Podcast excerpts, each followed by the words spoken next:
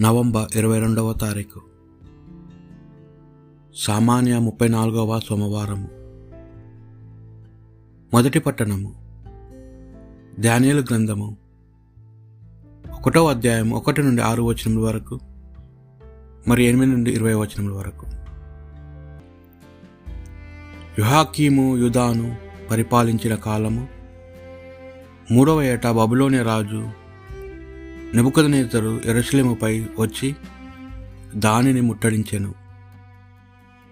ప్రభువు యూదారాజు యుహాకీమును దేవాలయంలోని వస్తువులను కొన్నిటిని ఆ రాజు చేతికి అప్పగించాను. అతడు వానిని బబులోనియకు కొనిపోయి తాను కొలుచు దేవతల మందిర ఖజానాలో ఉంచాను. ప్రవాసులుగా వచ్చిన ఇజ్రాయిల నుండి రాజవంశమునకు ఉన్నత కుటుంబములకు చెందిన యువకులను కొందరిని ఎన్నుకోమని ఆ రాజు తన ప్రధాన అధికారి అయిన అఫేసునకు ఆజ్ఞ ఇచ్చెను. వారికి అందము తెలివితేటలు ప్రావీణ్యము ఉండవలెను. శారీరకమైన లోపములు ఉండరాదు. వారు మంచి శిక్షణమును పొందవలెను. తరువాత వారు రాజునకు కొలువు కాందురుగా పనిచేయుదురు. ఆ పెచ్చను సే వారికి బబులోనియా భాష శాస్త్రములు నేర్పవలెను. ఇంకా ఆ యువకులకు రాజభవనము నుండియే భోజనము ద్రాక్షాసార్యము పంపవలని రాజు ఆజ్ఞాపించెను. ఈ రీతిగా వారు మూడేండ్లు తర్ఫీదు పొందిన పిమ్మట రాజునకు కొలువు చేయవలెను. ఇట్లు ఎన్నికైన యువకులలో దనియేలు అనన్య మిషాయలు అజారియా అను వారుండిరి. వారెల్లరూ యూదా తెగకు చెందినవారు. ధాన్యాలు రాజభవనము నుండి వచ్చి నా అన్నపానీయములను స్వీకరించి తాను అపవిత్రుడు కారాదని ఎంచుకొనెను. కనుక అతడు తను అపవిత్రత నుండి కాపాడమని అపేనస్సును వేడుకొనెను. ప్రభువు అపేనస్సునకు అతనిపై దయ సానుభూతి కలిగినట్లు చేసెను. కానీ ఆ అధికారు రాజునకు వేరొచ్చెను. కనుక అతడు ధాన్యాలతో మీరేమి భుజింపవలనో ఏమి త్రాగవలనో రాజు నిర్ణయించాను. మీరు ఇతర యువకుల వల్లే పుష్టిగా నిండినచో అతడు నా తల తీయించును అని చెప్పాను. కనుక ధాన్యాలు ప్రధానాధికారికి తన తన ముగ్గురు మిత్రులకు సంరక్షణగా నియమించిన వాని యొద్దకు పోయి అయ్యా నీవు మమ్మ పది రోజుల పాటు పరీక్షించి చూడుము. మాకు భుజించుటకు శాకాహారము త్రాగుటకు నీళ్ళు మాత్రము మిమ్ము. పిమ్మట మమ్ము రాజభవనము నుండి వచ్చిన భోజనమును ఆరగించిన యువకులతో పోల్చి చూడము. అప్పుడు నీవేవి నిర్ణయం చేసి మా పట్ల తగినట్లుగా వ్యవహరింపుము అనెను. అతడు వారి పలుకులను అంగీకరించి పది రోజుల పాటు వారిని పరీక్షించి చూచెను.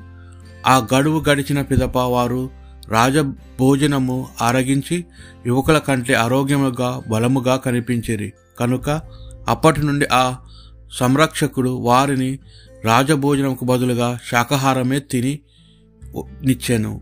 దేవుడు ఆ నలుగురు యువకులకు భాషయందు విజ్ఞానమందు తెలివిని నైపుణ్యము దయచేసాను.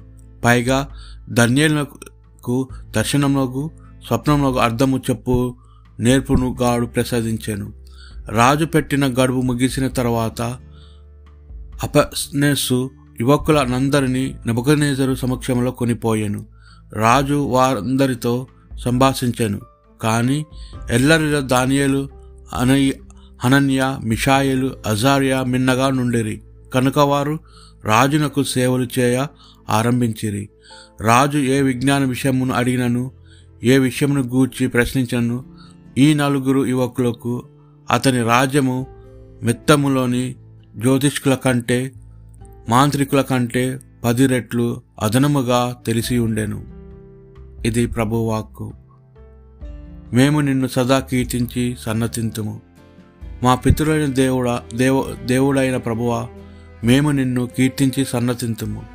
నీ దివ్యనామమునకు సదా గౌరవమును కలిగించుగాక మేము నిన్ను సదా కీర్తించి సన్నతింతుము.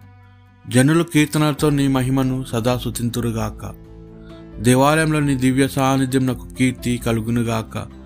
మేము నిన్ను సదా కీర్తించి సన్నతింతుము నీవు దేవదూతల నెడ సింహాసనముపై ఆసీనుడమైన క్రింద పాతాళము వైపు పారజూతువు.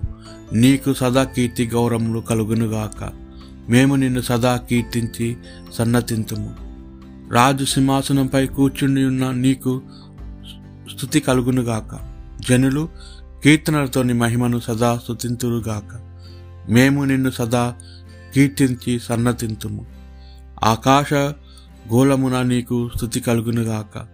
జనులు కీర్తనలతో నీ మహిమను సదా స్థుతింతురుగాక మేము నిన్ను సదా కీర్తించి సన్నతింతుము. పునీత లూకాసు గారు రాసిన సువార్త. ఇరవై ఒకటో అధ్యాయము ఒకటి నుండి నాలుగు వచనముల వరకు. దేవాలయమున కానుక పెట్టెలో తమ కానుకలను వేచిన ధనికులను ఏసు చూచెను. ఒక పేద వితంతు ఒక ఒకతే అందు రెండు కాసులు వేయట యేసు గమనించి ఈ పేద వితంతు అందరికంటే ఎక్కువగా ఇచ్చినదని మీతో చెప్పుచున్నాను. వారు తమ సమృద్ధి నుండి కానుకలిచ్చిరి కానీ ఈమె తన పేదరికంలో తన సమస్త జీవమును సమర్పించినది అని పలికెను. ఇది ప్రభు సువిశేషము.